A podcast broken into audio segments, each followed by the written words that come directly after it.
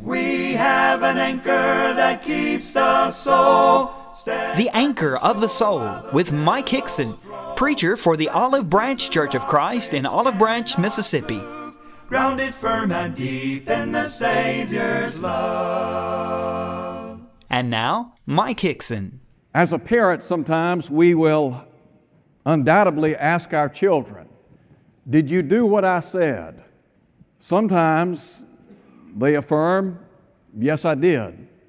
Sometimes, as you well know, the response is not so favorable. God wants us to be obedient to His will. As a matter of fact, Jesus said on one occasion, Why do you call me Lord, Lord, and do not do the things which I say to you? There is a premium placed on obeying the Father's will in Scripture. It's interesting that as Jesus begins his public ministry, one of the things that he emphasizes is obedience to the will of the Father. And in Matthew chapter 7, what he affirms to us today is that there will come a day when really all that matters is did we do the will of the Father in heaven? I want to begin today by first of all talking about the divine obligation. There is an obligation resting upon the shoulders of all of us, and that is to be compliant to the will of the Father. Jesus said, Not everyone who says to me, Lord, Lord, shall enter the kingdom of heaven, but he who does the will of my Father in heaven. I think, first of all, we need to understand something about the authority of the Lord, the authority of Christ. As we think about the authority of Christ, the authority of the Lord, maybe it would be good for us to begin by emphasizing the fact that there is a call for us to, to realize, to recognize that Jesus has all authority. In Matthew chapter 5, Jesus said, For I say to you, unless your righteousness exceeds the righteousness of the scribes and Pharisees, you will not enter the kingdom of heaven. The Pharisees, the scribes, they were all about outward form, it was all about tradition. What they wanted was to be viewed or seen by others as righteous. You remember in Matthew chapter 23 when Jesus delivered a series of woes to the scribes and Pharisees of his day, he identified them as hypocrites. And he said, Outwardly you appear righteous before men, but he said, Inwardly you're full of all uncleanness. In Matthew chapter 5, six times you will hear Jesus say, You have heard that it has been said by them of old time. But I say unto you, inserting his divine authority. And I think what Jesus is saying is that authority has been entrusted unto him.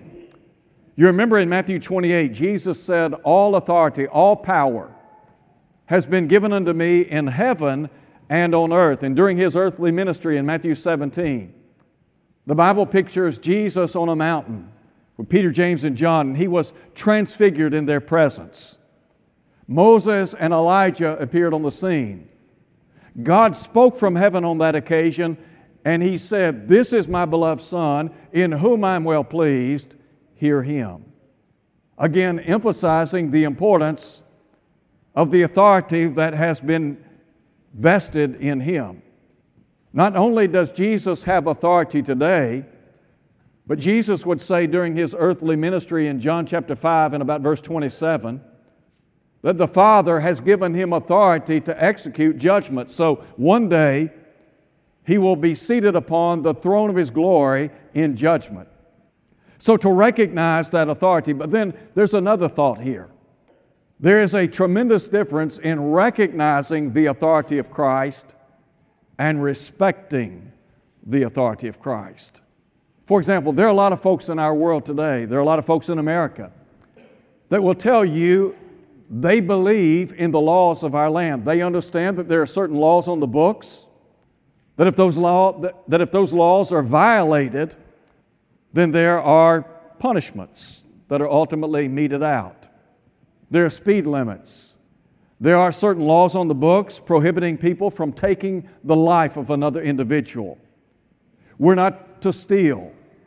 These are just some basic laws on the books. Now, a lot of folks may recognize those laws are on the books, but respecting those laws is a different thing, isn't it? I was watching the news this morning. It was amazing the number of people that were shot within the last 24 hours in the Mid South area. Some not just shot, but killed, violating the laws of the land. So there are a lot of people that will tell you they understand. There are laws in this land that are to govern the behavior of people. But how many times do people have this idea that they are above the law? Isn't it the case that some who have committed what we call white collar crimes have sought to live above the law? They thought they were immune to the law. What about the law of Christ? Is it not the case that there are some today that think they are above the law? The law may apply to others, but it doesn't apply to them. That's not what, listen to what Jesus said. Not everyone who says to me, Lord, Lord, shall enter the kingdom of heaven, but he who does the will of my Father which is in heaven. That encompasses everyone. So when we talk about Jesus as Lord, what are we saying? We are saying that Jesus is the Lord, the one who reigns or rules in our life. You remember in Acts 2:36? Peter said, Let all the house of Israel know assuredly that this same Jesus, whom you crucified, God has made both Lord and Christ. 1 Timothy chapter 6, verse 15. Paul said that Jesus is King of kings and Lord of lords. In Matthew, or rather in Acts chapter 26, there is an interesting account of Paul recounting his conversion to Christ. In that context, Paul recounts the words of Jesus that he had appeared to him for this purpose to make him a minister. The word minister there means a subordinate one who takes directions from another. As children of God, as people who live on God's earth, we are duty bound to take directions from whom? From the Lord. Why? Because He's the King of kings and Lord of lords. Our lives are to be in compliance to His will. And so to recognize that authority. But then there's a second thing, and that is the assurance that we have from Jesus. The assurance that we have from the Lord. Now, listen again to what Jesus said. Not everyone who says to me, Lord, Lord, shall enter the kingdom of heaven, but he who does the will of my Father which is in heaven.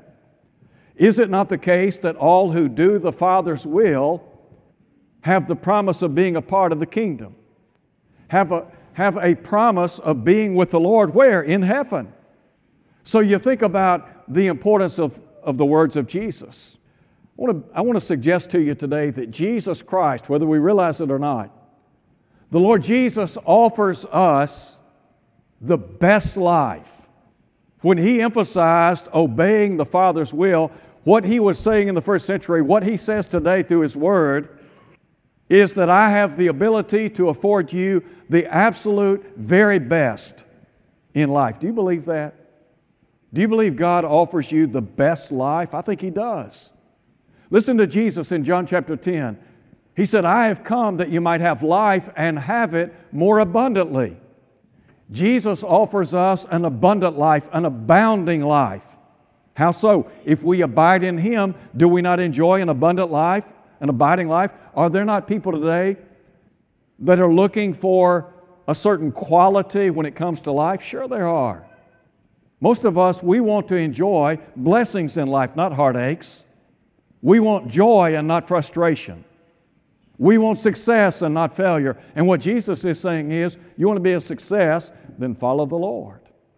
Why? Because He offers you the best life. Now, to live for Jesus, it affords us the best life, and the reason is because it is the blessed life. How do I know that? Listen again. Not everyone who says to me, Lord, Lord, shall enter the kingdom of heaven, but he who does the will of my Father in heaven. Is it not the case that when we become a child of God, that we enjoy blessings and favors unknown to those in quote unquote the world? Yes. Paul said in Ephesians 1 3, every spiritual blessing known to man resides in one place. You know where that place is? It's in Jesus. So that means if you want to have the best life, which equates to the blessed life, then what do you have to do? You got to be in Christ, don't you?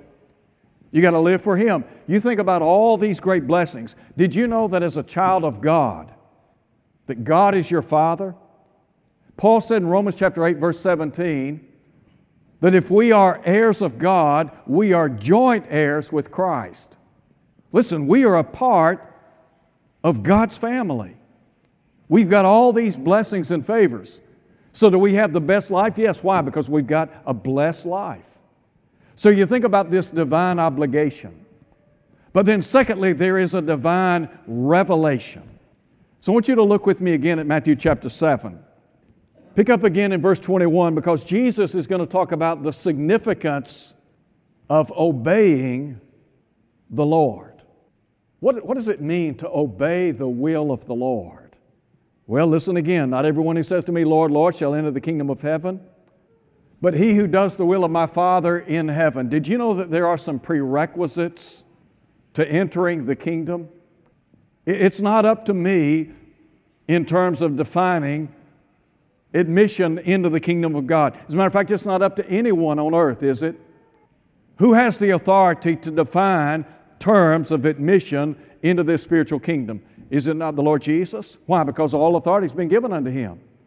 Because God the Father said, This is my beloved Son in whom I'm well pleased, hear him. So, whatever Jesus says with regard to entering the kingdom, we need to listen to him, don't we? We need to make sure we listen to exactly what he says. In John chapter 3, when Nicodemus came to Jesus by night, he affirmed something special about Jesus. Because he said, Rabbi, we know that you're a teacher come from God. For no one can do the miracles or the signs which you're doing unless God is with him. Jesus then said, Verily, verily, I say to you, except a man be born again, he cannot see the kingdom of heaven, the kingdom of God. Nicodemus thought Jesus was talking about a physical birth. He asked the question How can a man be born when he is old? Can he enter a second time into his mother's womb and be born? Well, the answer is no. Tipping people of every generation off to the fact that we're not talking about a physical birth, but rather a spiritual birth. Jesus then said, Verily, verily, I say to you, except a man be born of water and the Spirit, he cannot enter the kingdom of God. Now, what did Jesus say? Not everyone who says to me, Lord, Lord, shall enter the kingdom of heaven, but he who does the will of my Father in heaven. Why is it that people quibble about what the Lord said regarding entering the kingdom? It's not up to us. Look, the Lord Jesus is the one that has, def- that has defined the terms of admission into his kingdom. And Jesus would say in John chapter 3 Marvel not that I said to you, you must be born again. The new birth puts us into his kingdom. How do I know that? Because in Colossians chapter 1, Paul said that God has qualified us to be partakers of the inheritance of the saints in the light. When we obey the gospel, we are delivered out of the power of darkness and translated into the kingdom of God's dear Son. When does that occur? When we're baptized into Christ. Baptism, obviously, preceded by faith in the Lord Jesus Christ repentance of sin, confession of His name, and then God places us in that body. Somebody says, Well, why do I need to be a member of the body of Christ? What's so special about that? Well, Ephesians 5:23 tells us that Jesus is the Savior of the body. And the body's the church, Colossians 1:18, isn't it? So that means in order to enjoy the blessings that Jesus is talking about, I've got to be compliant to the will of the Father. So, Having said that, we talk about the prerequisite to entering the kingdom.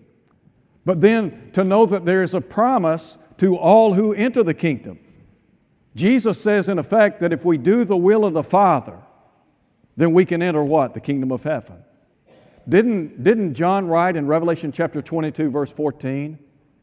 He said, Blessed are those who do his commandments, that they may have the right to the tree of life and enter through the gates into the city. You mean to tell me that if I live according to the will of God, if I walk in the light, walk in harmony with the will of God, then the promise of heaven is mine? Absolutely. Didn't Paul write to Titus many years ago and say that those of us who belong to the family of God that we live in hope of life eternal, which God who cannot lie promised before the world began? Doesn't the Bible say that we have the assurance, the promise of eternal life in 1 John 2:25? John said, "This is the promise that he has promised us, even eternal life." So you think about the promises to those of us who belong to the family of God. So there is some significance attached to obeying the Lord. But now I want you to think about something. Jesus now talks about a surprise to those who do not obey the Lord. Listen now, if you would, to verse 22. Many will say to me in that day, What day, Lord? Jesus is now talking about the end of time, the last day. John chapter 6, Jesus, on a number of occasions, talks about raising people up at the last day. It's the day of judgment. You remember Paul in, in Athens said, The times of ignorance God winked at, but now commands all men everywhere to repent. Why? Because he has appointed a day in which he will judge the world in righteousness. Are you ready for the judgment? Are you sitting on go with, with regard to the judgment seat of Christ? Paul said, As I live, says the Lord, every knee shall bow, every tongue shall confess to God. So then each of us must give an account of ourselves to God. We're going to stand before the judgment seat of Christ. And the Lord Jesus is picturing that. And you remember in, in the Revelation, in Revelation chapter 20, John said, I saw the dead, the small and great, standing before God, and the books were opened. What books? God's Word. Well, how important is God's Word? Well, Jesus said, Not everyone who says to me, Lord, Lord, shall enter the kingdom of heaven, but he that does the will of my Father which is in heaven. So the books are going to be opened. God's Word is going to be opened. And Jesus said, He that rejects me and receives not my words has one that judges him. He said, The words that I have spoken, the, same shall judge him in the last day. In Romans chapter 2, verse 2, Paul said, We know that the judgment of God, listen to him, is according to truth. Jesus is talking about the day of judgment, the day when all of us are going to stand before the Lord. Our name will be called, we'll be ushered into the presence of God. We'll kneel before Him, we'll give an account of the deeds done in the body, as Paul said, whether good or bad. Now, I want you to listen, if you would, to the claims of some on that day.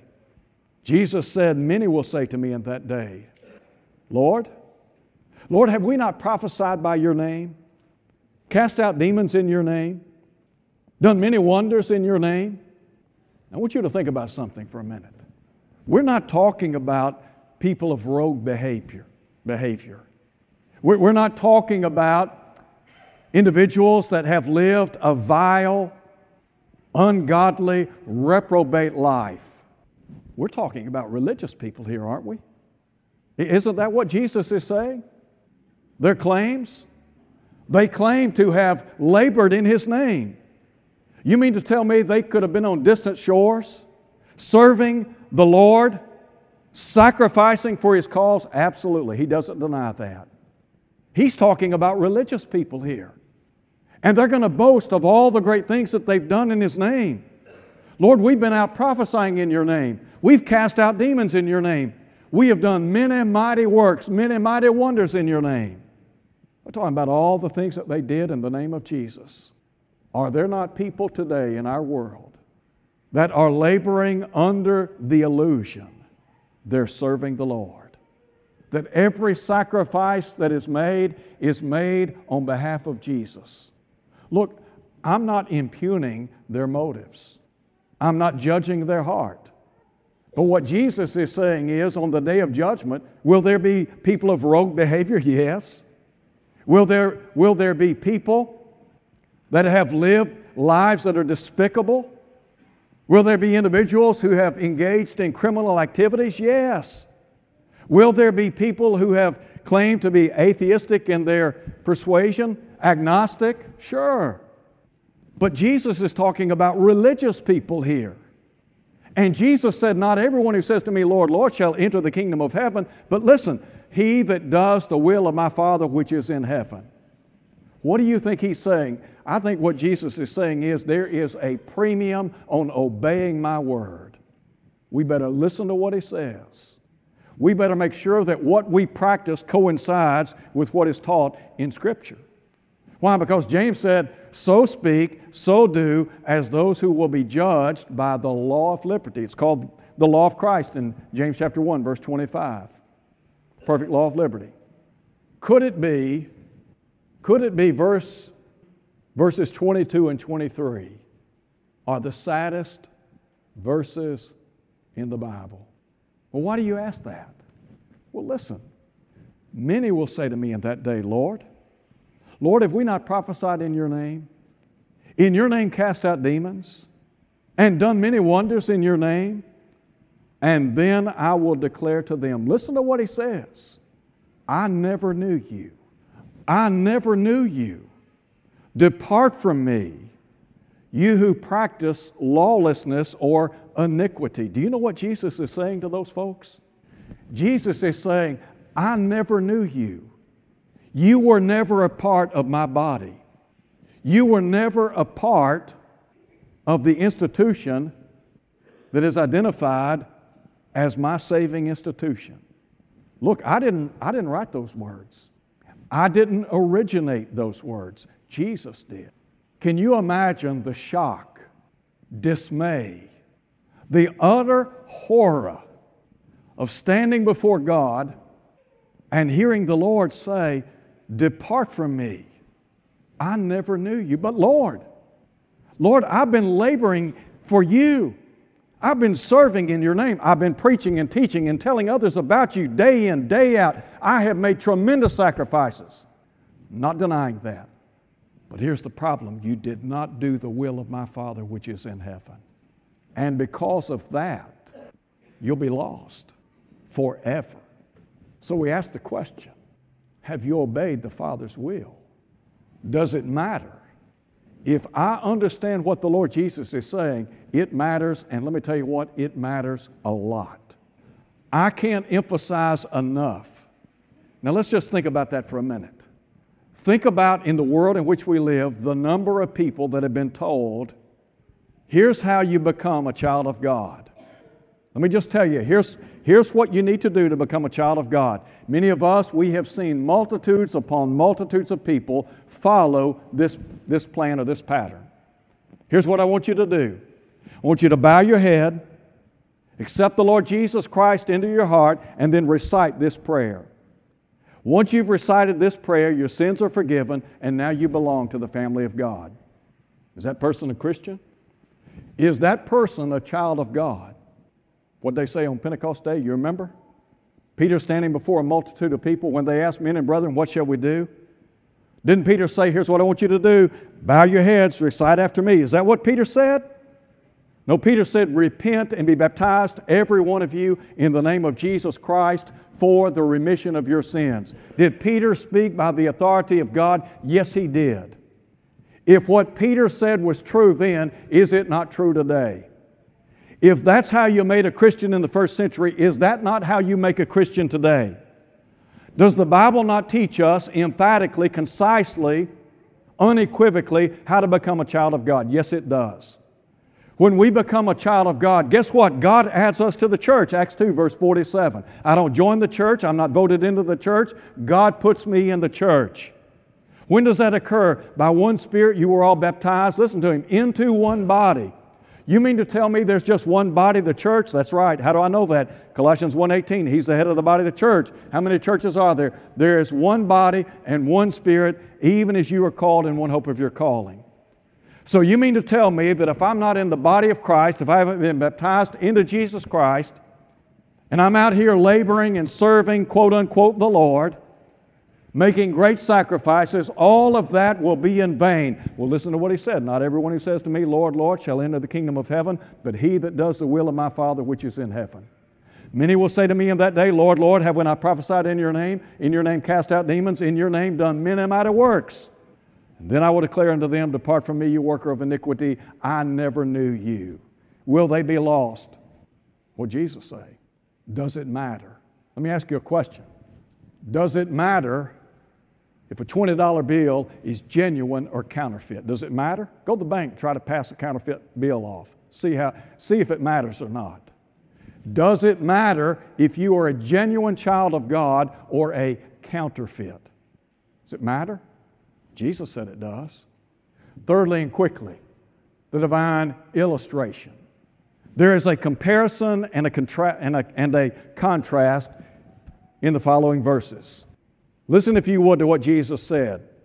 Therefore, whoever hears these things of mine, by way of comparison, both individuals under consideration in this context were hearers of God's Word. And what did Jesus say about hearing the Word? Jesus said, He who has ears to hear, let him hear what the Spirit says. Didn't Jesus also say, Take heed what you hear? And in Luke 18, didn't he also say, Take heed how you hear? All right, so we got people that are listening. Jesus said, Whoever hears these things of mine, that's what he said. All right, you got people that listen. That's the comparison. But what about the contrast? Whoever hears these things of mine and does them, I'll liken him to a wise man who built his house on the rock. The rain descended, the floods came, the winds blew and beat on that house, and it did not fall, for it was founded on the rock. Two builders under consideration here. By way, of con- by way of contrast, one is identified by Jesus as a wise man. Why? Because he heard the Word of God and did it. He didn't quibble about it, he didn't argue about it, he simply did it. And Jesus said, when the rains came, the floods, the rains and the floods came, and the winds blew, that house stood. But listen to the continuation. Everyone who hears these things of mine and does not do them will be like a foolish man who built his house on the sand.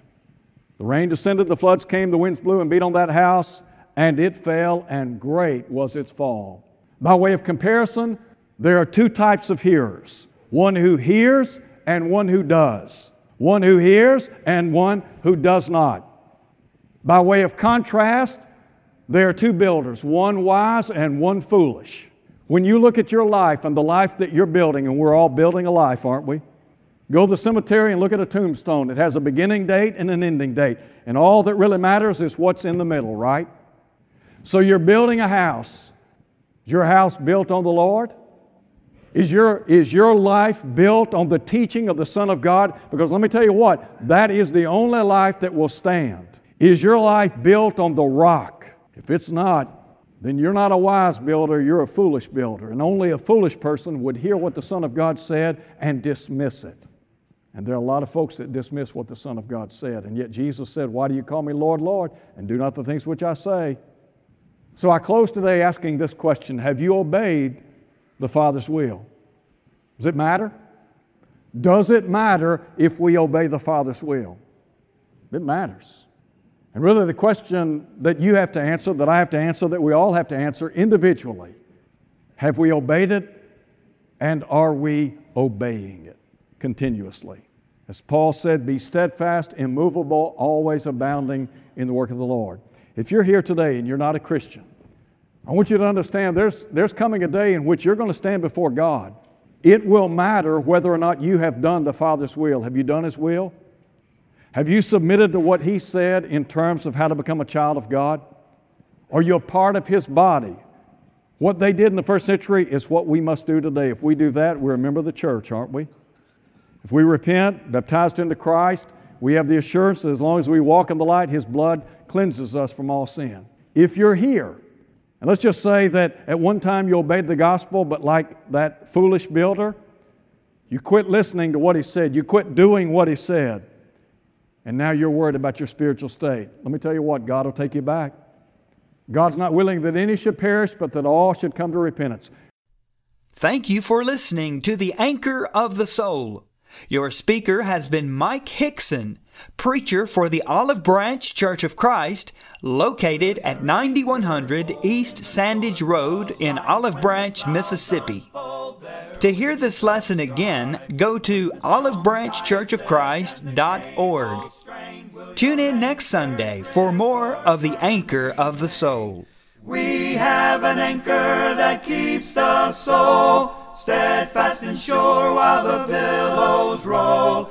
fastened to the rock which cannot move, grounded firm and deep in the Savior's love.